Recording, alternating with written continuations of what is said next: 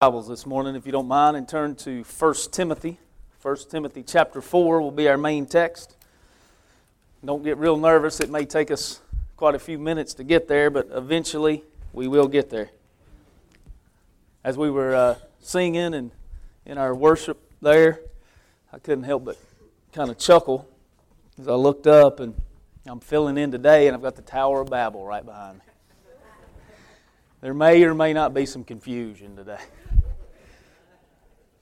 But uh, no, I, I want you all to pray for me. I may or may not have been screaming at a softball game, so I don't have much of a voice.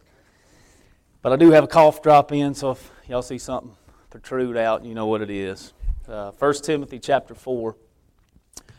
By way of introduction, uh, just to give you a little background on, on where this came from. Over the last probably six or eight months, or maybe 10 months, I don't know, there, there's a couple of people um, that I followed, really high profile pastors, teachers. Um, you know, and I'd follow them, uh, listen to their podcast, follow them on social media, you know, read after them. And how many of us have got somebody that, you know, we should? I mean, that's what the Bible says. I mean, there should be some people that, that, that we put a lot of stock in and, and we see how Christ has worked in their life. And, and, and, and that encourages us, and, and, and we strive to have that intimate relationship with, with the Lord. Well, just so happened, those uh, in the last eight or ten months, those two have fell into sin. I mean, highly public sin. Now, there's a fallout to sin. I'm just going to tell you. That's what we're looking at today. And I mean, I know that's not popular, and, but I'll tell you, we will never, ever understand the amazing grace of our Savior until we realize just how, what kind of effect sin has and the fallout. And it doesn't just affect you, but it affects people. Look, I mean, from their perspective, they don't even know who I am. But yet it affected me and my life and, and, and how I thought about things. So certainly we all have somebody that's around us that uh, we're affecting also. You know, I begin to think about, you know, that fallout and, and, and, and what it did to them personally. I'm talking about them right now. I'm not naming names. You know, they're high profile, national. It's not like somebody local, okay? But what it began to do to them and how it began to change even their, their demeanor and, and how they looked and how it tore their congregations apart and, how it, it tore their families apart. In Romans 14 7 says, No man lives to himself and no man dies to himself. So their sin affects many, many, many, many other people that they don't even know, including myself. Proverbs 25 26 says, A righteous man falling down before the wicked is as a troubled fountain in a corrupt spring. It infects everyone that comes in contact with it to some extent. So, what I want to do before we even get into our, you know, because there's always a remedy. You know, the answer is the same for every problem. Everybody has a sin problem. Do you know that? You had a sin problem. I've got a sin problem. Everybody that's ever been born of woman has a sin problem. And the answer is the same. And, and eventually we're going to get into hey, how, how do I become free? The title, by the way. How do I become free from the fallout? Because there is a way to be free from the fallout. You know, I begin to think about uh, one example. You know, how many of you have ever been to the to the five star highfalutin uh, carp pond campground at Carrollwood at some point in your life. Well, back in my younger days, you know, that's where we used to go and we go carp fishing. And if you ain't never been carp fishing, you can talk about fly fishing, deep sea fishing. Hey, if you've never been carp fishing, you've never been fishing. I can tell you that right now. So, anyway, what me and my brother used to do, instead of doing a lot of fishing, what do you do? You take rocks and you throw them in the pond. And obviously, the bigger, the bigger the rock you throw in the pond, it goes kaplunk. And what happens? The wake. You know, the penalty, it wouldn't matter if we threw a blade of grass in that pond, there's still ripples. So the penalty of our sin is the same. I don't care. There's no degree of sin. For all of sin to come short of the glory of God. There, there's one sin that will send you to hell, and that's not accepting Jesus Christ as your personal Savior. But how many of you know that You can take a small rock, throw it in there. You got a little wake. But if you do like my smaller brother Kevin, he'd get one. He, he couldn't even pick anything up. He, he'd grab one and he would just have to roll it over in there, and that thing makes huge waves. And that's what I want to talk about today is, is, is the fallout. I want to look at sin from four different perspectives. Okay, four different perspectives. So what does that mean? That means we're gonna we're gonna look and we're gonna imagine. You're gonna imagine in your mind that, that somebody you put a lot of stock in in their spiritual walk, and you you really look up to, and, and they, they preach the truth, and, and and there's a lot of fruit in their life, and then all of a sudden one day they fall. First perspective, perspective of self, the consequences. I was talking about talking to somebody this morning. Do you know the consequences remain. Even though by God's grace, the penalty's been paid for if you've accepted Christ as Savior, the consequences remain here in this world. And that, that, that's a humbling thought. But that's what God's Word does it challenges us. The consequences, the guilt, the broken fellowship with God, the broken relationships with others, the quenching of the Holy Spirit of God and the work in your life. What an example we have in the Bible of that is, is Lot. You know, we've been studying in the young adults class, and we'll get to that a little bit about, about the conscience. Uh, and the example was there was, in, was, was Lot of the Old Testament. Lot was just, by the way. Genesis chapter 13, verses 12. First of all, Lot was just, he just pitched his tent toward Sodom. Everybody's heard that, that account or that story. Well, the next thing you know, he's, he's in chapter 19, he's not only living in Sodom, but, but he's also a leader in Sodom. You know, at first he, he, he was just kind of pitched his tent toward Sodom. Now he's in Sodom. And then at the end of that chapter 19, he's, in a, he's at a drunken act of incest with his two daughters. I mean, there's no joy, there's no peace. Doubt enters your mind. You're, you're, you're defeated. I often tell the young adults listen, the most miserable person in the world is the saved, born again believer that has unconfessed, known, willing sin in their life. That's the most important. That's the most uh, uh, miserable person on the face of the earth. What does Psalm 1 say? Blessed is the man that walks not. Because, you know, first we start walking. It's a, it's a slow fade. It doesn't happen overnight. You're not going to go over the cliff in one decision. Blessed the man that walks not in the counsel of the ungodly, nor stands, because we were walking with them to start with. We, we were dabbling a little bit, and now we're standing. Blessed is the man that walks not in the counsel of the ungodly, or stands in the way of sinners, or sits, because we start walking. We're, we're, we're just dabbling, not, you know, habitual. And then all of a sudden, it's a whole lot easier.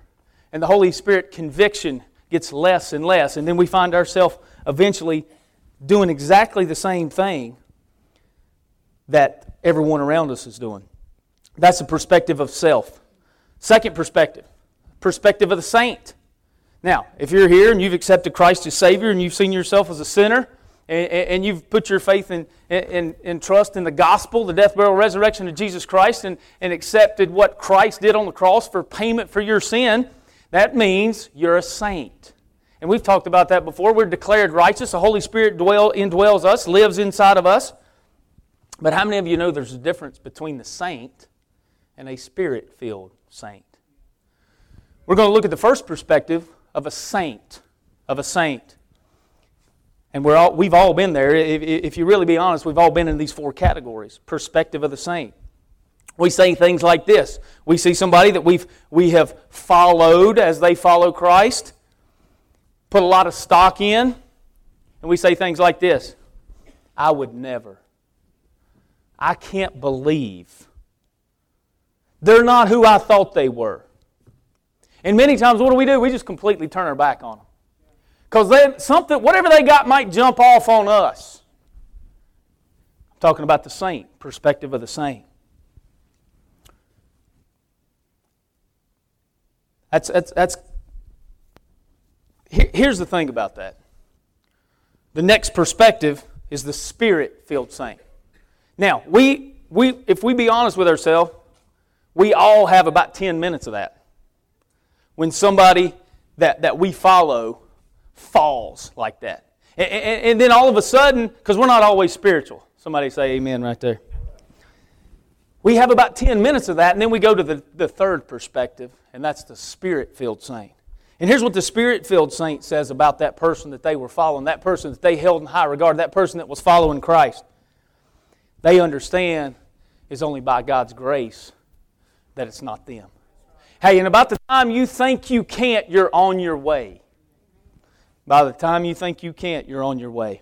The, the spiritual saint has compassion on everyone involved. They desire to show the same grace, mercy, and long suffering that Jesus showed for our sorry selves. They understand what Galatians 6 1 says that, Brethren, if a man be overtaken in a fault, ye which are spiritual, restore such a one in the spirit of meekness, considering thyself, lest thou also be tempted. They, re- they also realize, the spiritual saint does, or the spirit filled saint, that, that Proverbs 24 16 is in the Bible. And God's Word says that the just man falls seven times, but rises up again. Hey, the righteous can recover, but the wicked really have no means of recovery. That's why if you're here and you're, you're saved and you're on your way to heaven, you ought to thank the Lord. No matter if, if you're involved in sin right now or not, there's a way out. There's a way out. There's a way, a way back. And what does the pastor always, he's always taught us that, that everything we do and everything we say is, is, is broken down really into two different categories. The ministry of restoration, to restore people that have, have accepted Christ as Savior, that have gotten into sin, that need to get back and repent and get back to where the, that God would have them to be, and then the, the ministry of reconciliation. That goes with this fourth group of people the perspective of the unsaved sinner, because we're all sinners. But this, this is the unsaved sinner.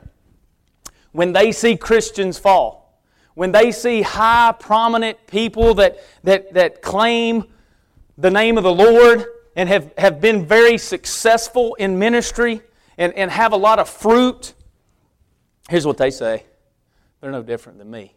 See, I told you. It's only a matter of time, it's all fake. By the way, they did it for the money. That's usually what, that's usually what the answer is.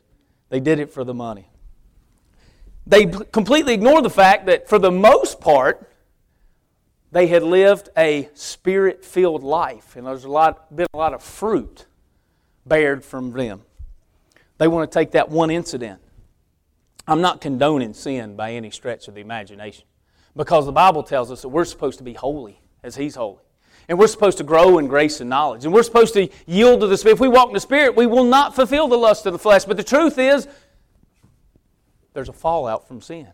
And the truth is, you and I will sin. How do we handle that? And a matter of fact, the unsaved sinner actually enjoys the fallout. Why, do, why would they enjoy anybody's demise? Why would they enjoy that? Because they, misery loves company, by the way. And, and, and they don't, if they see someone living for the Lord, then now they have to do something with the conviction that they have in their heart. So it gets them off the hook, so to speak. Hey, if you're here this morning and you've never accepted Christ as Savior, I'm telling you today, I'm not talking about you. I'm, I'm pleading with you for you to come to know the saving knowledge because God's grace is greater than all our sin, just like what we, we sang about a while ago. So, how do Christians fall? I mean, we've talked about sin. So, so, so how do we keep from falling? How does that happen? How can we be free from the fallout? I'll tell you how we can. We, uh, we have to take heed to ourselves. And that's where we're going to study here in, in 1 Timothy chapter 4, verses 12 through 16. I'm not going to ask you to stand because we flipped around. And I know the introduction is probably a whole lot longer than the message itself. We don't take heed to ourselves, and sometimes we focus more on what we know and teach than putting into practice the biblical truths that we understand. Because again, when we don't think it can happen to us, we are well on our way. And as you can see from those four different perspectives, the fallout is immense. The fallout is huge. The fallout of sin affects every single person in every single category. Take heed. In the uh, young adults class, what we'd kind of been studying is building below the baseline, building something inside, because it, uh, there, there, there's times when we can't fake it anymore, and, and, and whatever's inside is going to come out. And, and whatever's inside, we want that to be real. We want that to be a real personal relationship with Jesus Christ instead of just something we talk about or something we put a front on about. And the last thing we studied was having a clear conscience.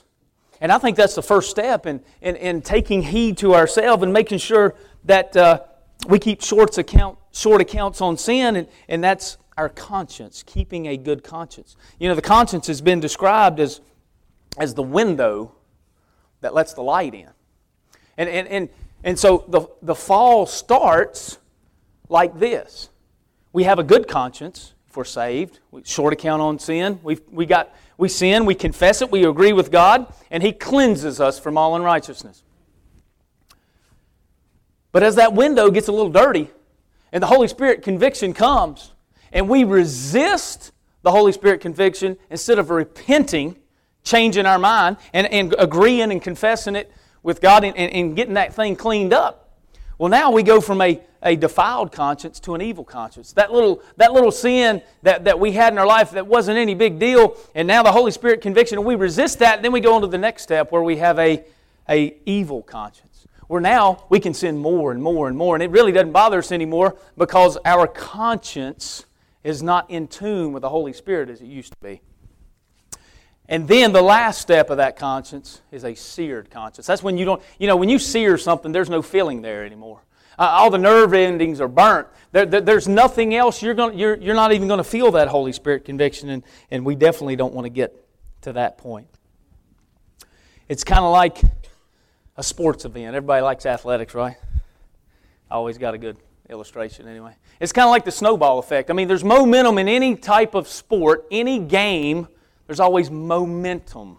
And, and this one team starts doing really, really, really well, and, and the crowd gets crazy and loud, and, and the ball starts rolling, and, and, and the other team gets on their heels. And that's what happens to us when we're, when we're in sin and, and we, we leave that unconfessed the ball starts rolling. And we, we begin to sin more and more and more. Now we focus more on the sin, and the team focuses more on the crowd. And instead of playing for complete victory, they're just keeping on their, they're, they're on their heels playing to just exist. That's a miserable place to be. That's just an example. But here, in our text, finally, I thought y'all was going to run me out of here if we didn't get into Bible real quick. 1 Timothy chapter 4, verses 12 through 16. Paul's telling Timothy here, and listen, I understand, completely understand the context. Paul is writing to Timothy as a bishop, as a shepherd, as a pastor, as a leader. But how many of you know we can apply that to ourselves?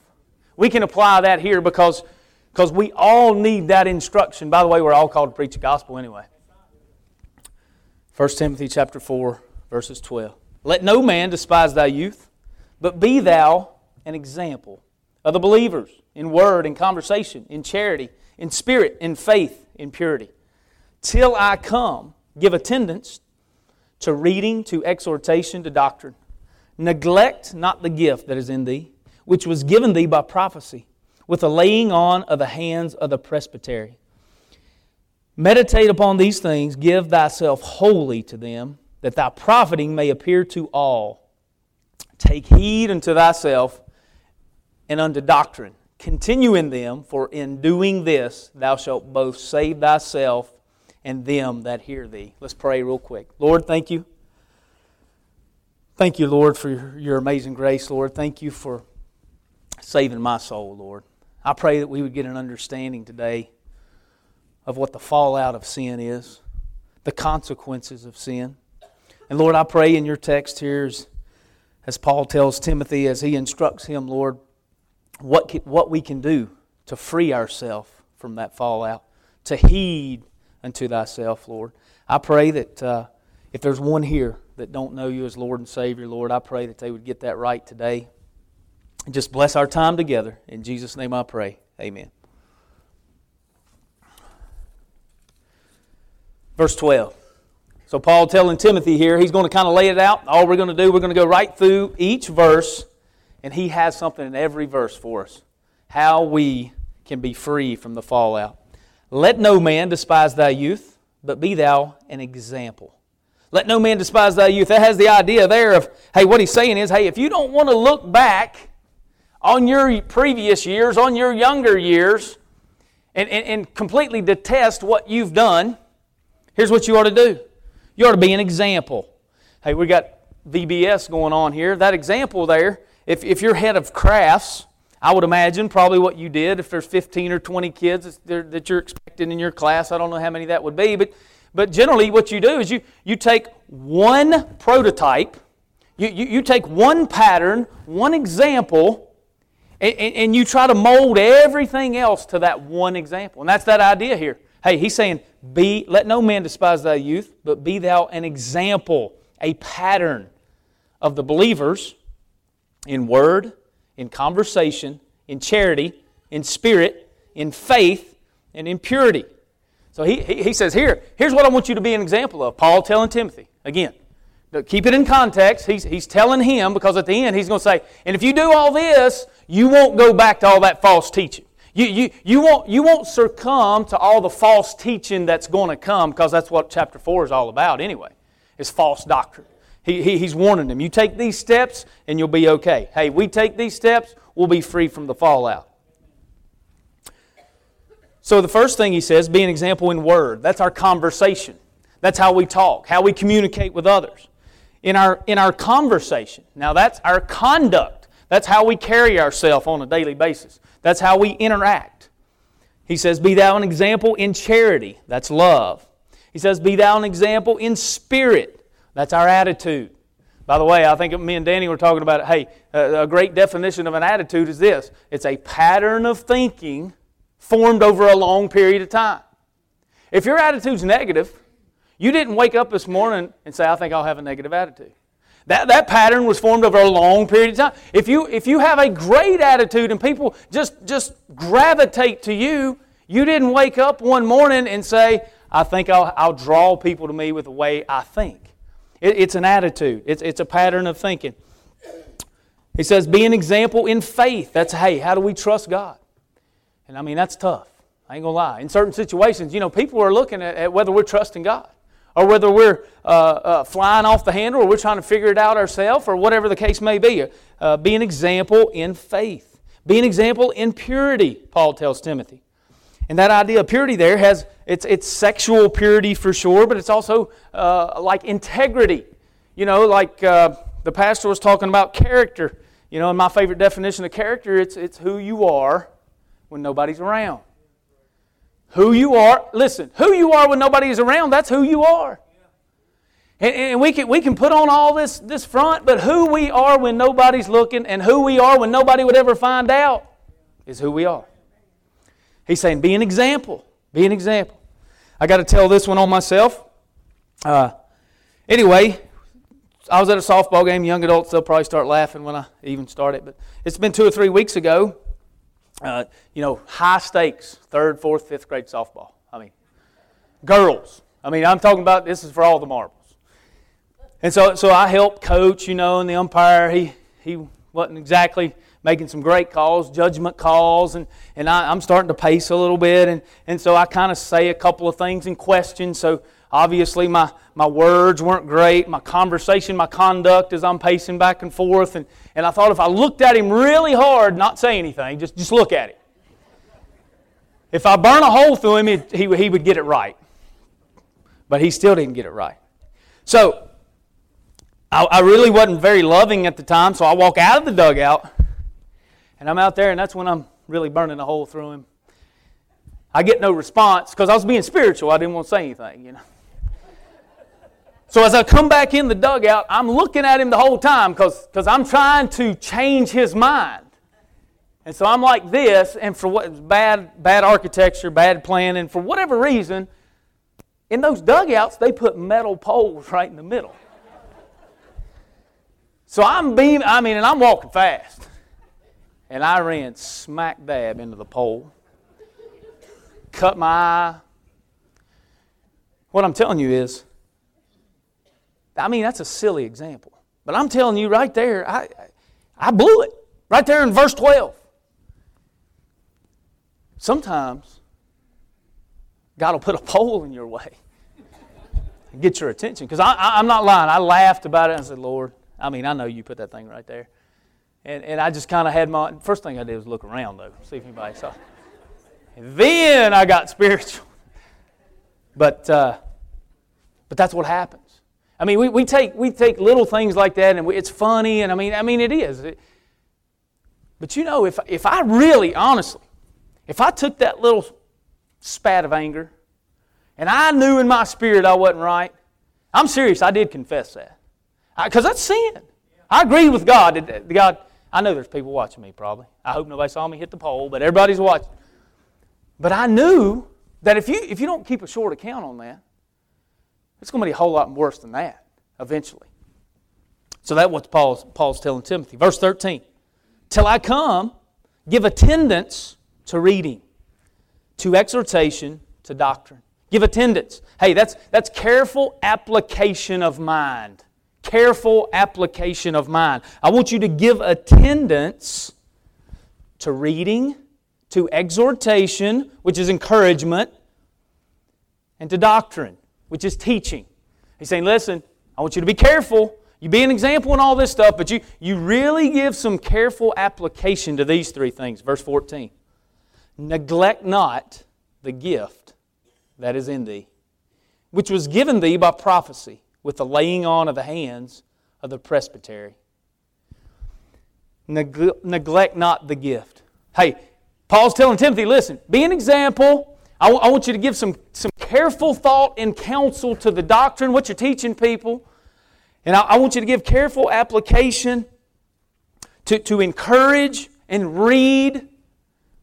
But here's the thing stop neglecting your spiritual gift. So, obviously, what that means is he had been neglecting his spiritual gift, or Paul would have had no reason to tell him to stop neglecting your spiritual gift. I'm going to be honest with you. I think there's a lot of us in here today that are neglecting our spiritual gift. Hey, 1 Corinthians chapter 12, uh, verses 7. I mean, we've, the pastor's done study through those, those spiritual gifts, and he can kind of even give you a little Q&A or whatever that, that'll, that'll kind of get you and guide you into, but we all have one. 1 Corinthians chapter 12, 7 says everybody gets a spiritual gift if you've accepted Christ as Savior. Neglect, he says, stop neglecting your spiritual gift. Verse 15 Meditate upon these things, give thyself wholly to them, that thy profiting may appear to all. Meditate. Give yourself entirely so that your progress is evident to all. Now, meditate. Meditate. We can define that as lots of different things.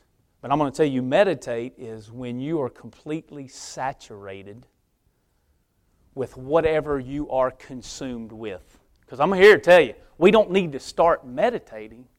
We need to make sure what we're meditating on. Because I'm telling you, we're full of something. Amen. We're always meditating on something. I mean, that's how we forget where our phones are. That's how we forget what, what time we were supposed to be there yesterday. We are meditating on something. And what are we meditating on? He says, Meditate upon these things. Give thyself wholly to them, that thy profiting may appear to all. Look, not for your. It, we, we want to meditate and saturate yourself so it's evident to other people that this is pretty important in my life. Now, that's not nearly as important as our personal relationship, but obviously it does matter because there's a fallout to sin. Look at verse 16. This is basically the, the crux of the whole thing. So, verse 12, hey, don't despise your youth, be an example. Verse 13, I want you to give some careful application. Verse 14, quit neglecting your spiritual gift. 15, I want you to meditate, give yourself wholly to them so it's evident to everybody else. Verse 16, take heed unto thyself. Hey, if we could answer the question in, in one phrase, here's what we need to do. We need to take heed to ourselves. If you, if you don't want to, if you want to be free from the fallout, take heed to thyself and unto the doctrine. Continue in them, for in doing this thou shalt both save thyself and them that hear thee. Take heed Hey, that, that, that has the idea of cautious, constant care. Have you noticed that even in four or five verses here that we've read, if we do everything that's in these verses, we don't have time to do anything else. We, we, we really couldn't get but so far out of God's will or, or, or so far down the line of sin because if we're completely saturated with, with what Paul is telling Timothy here, we can't get but so far away. Because as we know, God never goes anywhere. We're all the uh, we're the ones when we uh, don't keep short accounts of sin in our life and we don't confess that and forsake that, was Harold, uh, admit it, quit it, and forget it. When, when we don't do that, we start drifting. God, that, God hadn't went anywhere. That's where the fallout starts. Take heed to thyself and unto the doctrine. Hey, to thyself has the idea of what I do, and doctrine, obviously, is what I teach. So here's what Paul is telling Timothy Hey, I want you to give cautious, constant care to how you act, what you do, where you go, and what you teach. And, and if you do that, not only one time, what's that word say? Continue in them. See, we, we, we get it right sometimes, but if we want to be free from the fallout, we have to continue in that. Continue to save thyself and to continue to them that hear thee. Now, this is not salvation. What, what, what it's saying is, is save yourself from believing a lie in context. Paul's telling Timothy, if you do this, you, won't, you will not go back and, and, and, and you will not be, uh, uh, you will not believe that false doctrine. You will not believe that false doctrine. How many of you know that when we, you've seen people that, that, that completely fall out, they get in sin, and all of a sudden, they get so far down here, down the line, that what they used to believe, true doctrine, teachings of Christ, they don't believe that anymore. Because somebody has already fed them a lie, and now they believe it because they haven't continued. Free from the fallout. To keep from falling, we must continually to take heed to ourselves. This is a quote from Paul Chappell. It's not a matter of our strong willpower to do right. It's our response to do God's work in us. Paul Chappell. Hey, Philippians 2:12 says, "Work out your own salvation with fear and trembling." Hey, we're not to work for our salvation. We're supposed to work out what God is working in us so others can see it, free from the fallout. Here's what our goal should be. You know, I mean, if, at the end of the day, every sermon you come to, you could do this. You could say, die to self and be spirit filled. I mean, if we could just do that in a, in a, in a daily walk, that is the walk die to self, be spirit filled. Because if we're spirit filled, we've died to self. And if we die to self, now we give ourselves an opportunity to be spirit filled. But you can't have one without the other. Die, die to self, be spirit filled. You say, I can't do it. Well, I can't either. Every time I come up here, I quote this verse because it's my favorite verse. Galatians 2.20. I'm crucified with Christ. Nevertheless I live. Yet not I, but Christ lives in me. And the life I now live in the flesh, I live by the faith of the Son of God who loved me and gave himself for me. That's my favorite verse. Because I can't do it, neither can you. That's why we just yield to the Spirit. Our goal in, as Christians should be this as Paul told Felix in Acts chapter 24 and verse 16. I do exercise myself to have always a conscience void of offense toward God and toward men. Hey, if you want to be free from the fallout, keep your conscience clear. Keep short accounts on sin. Confess, and He'll cleanse us. 1 John 1 9, if we confess our sin, He's faithful and just to forgive us of our sin and to cleanse us from all unrighteousness. But I want to tell you about the worst fallout this morning, and we're done. Listen, we looked at this thing kind of as a from a Christian's perspective, and it's really sad that folks you look up to and you put a lot of stock in. You you you seen them. Uh, what what did what Paul say? Was it 1 Corinthians 11, 1 or something like that? Follow me as I follow Christ, right? But the but but but the 180 version is if I'm not following Christ, don't follow me. I mean, we, we always say, follow me as I follow Christ, and, and we forget that he's saying, follow me as I follow Christ. The best of men are just men at best. We have to understand that. It's great to have mentors and people we look up to. But ultimately, there's only one perfect example that we have. Is his name's Jesus Christ, who lived a perfect, sinless life and, and, and, and took on all the, the payment for our sin and bore the, the sin, our sin on the cross. But the ultimate fallout is this Genesis 3. Adam fell. Men be, we, we, we fell ever since. Sin entered the world. Sin entered the world. Like I said, we, we, we really focused on the Christian's perspective. But now I want to talk to, to, to you folks that have never accepted Christ as Savior, and you, and you have no idea what we're talking about, about this amazing grace. Again, I'm going to go back to this. The reason we have to keep talking and preaching and teaching about sin is because we, we will never understand what Christ did for us until we see what the ramifications are of sin. Because all have sinned and come short of the glory of God. And the wages of sin is death. Now, we're, we're definitely going to die physically. I mean, there's no doubt about that. But we don't need to be, and we can be, eternally separated. That's the ultimate death, being etern- uh, eternally separated from a holy God. And so we, we, have got a problem because Revelation says that, that n- nothing can enter heaven that defileth.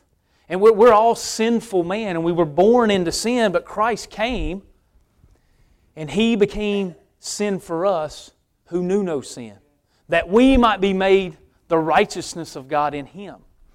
And, and God so loved the world that He gave His only begotten Son, that whosoever, you know, I got that shirt that says, Are you a whosoever? Well, I started thinking about that, and, and I'm going to tell you there's two, time, there's two types of whosoevers, unfortunately. There's whosoever shall call upon the name of the Lord shall be saved. We can thank God for that. But there's also a whosoever. Whosoever's name is not found written in the book of life shall be cast into the lake of fire. I'm not trying to hear, I'm not here trying to scare you.